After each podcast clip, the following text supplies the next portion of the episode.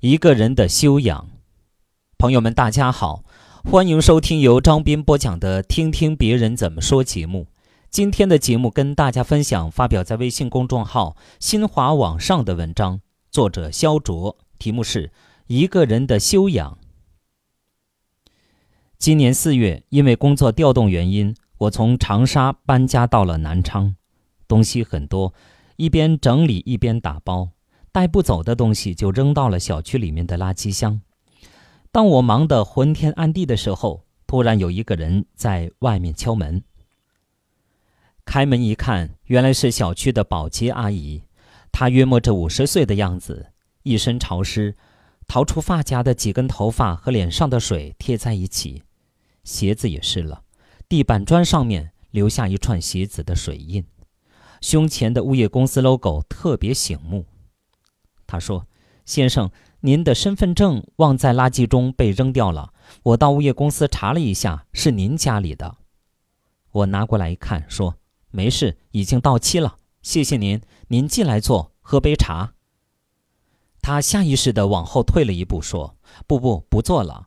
我知道过期了，但是身份证还是保管好，就怕落到坏人手上用。”他说完，转身就下了楼。留下我一个人在门口，满满感动。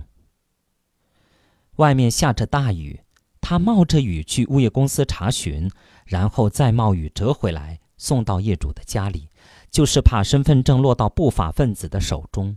而他的职责仅仅是打扫卫生而已。他知道自己身上潮湿，怕把别人家里弄脏，不肯进屋。我想，一个人好的修养。莫过于此吧。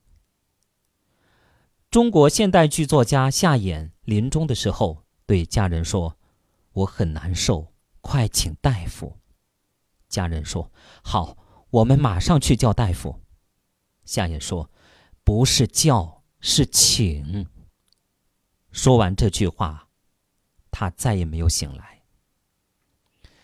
大师临终前还能保持自身的修养，着实。让人敬佩。要体现一个人的修养，我觉得首先要看他怎么对待达官贵人和弱势群体。以前单位有一个知心大姐，对待同事和领导都是笑眯眯的，做事积极主动，一副马大姐的心肠，同事们都觉得她这个人很 nice。直到有一次，在开水房发生一件事情，我对她的看法。有了一百八十度的大转弯。那一次，他在用开水烫完杯子以后，隔了很远把开水倒入垃圾桶，刚好一个清洁阿姨过来打扫卫生，结果导致开水全部泼到了阿姨的脚上。这位所谓的知心大姐面目狰狞，大叫：“你干嘛呀，在这挡住我了！”当他发现我也在洗杯子后，又笑眯眯的示意打招呼，原来他会这样变脸。清洁阿姨连忙道歉，说正准备清洗水槽等等。后来这名知心大姐踩着高跟鞋咯咯的走开了，脸上一副倒霉透了的表情。阿姨蹲在角落，卷起裤脚，看自己的脚踝红肿了一大片。我说要她赶紧去看医生。阿姨说走不开，今天就她一个人上班，找不到人代替。我又说要她找领导投诉那个知心姐姐，她说她不想把事情闹大，好不容易找到一份工作。她用冷水不停地打湿烫伤处，然后稍微包扎了一下，又继续干活了。从此，我和那位知心姐姐疏远了很多。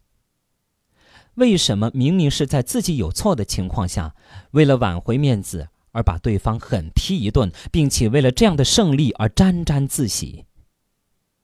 有修养的人，往往是带着一种亏欠的姿态来为人处事，总觉得自己的行为可能会给别人带来不便，如有过错，会积极承担和弥补过错。人性的修养。是要时时提醒自己保持的习惯，像是一串不能遗忘的钥匙，一盆每天必须浇水的花草，它更像是呼吸一样，体现于人们不自觉的举手投足之间。无论处在哪个阶层，从事什么工作，有钱还是没钱，都要坚守自己内心高贵的修养。人有人的品格，树有树的尊严，草有草的逻辑。万物众生有各自的行为准则，没有谁的生命比谁的生命高贵。好朋友们，感谢大家收听由张斌播讲的《听听别人怎么说》节目。刚才与您分享的是发表在微信公众号“新华网”上的肖卓的文章，题目是《一个人的修养》。感谢大家的收听。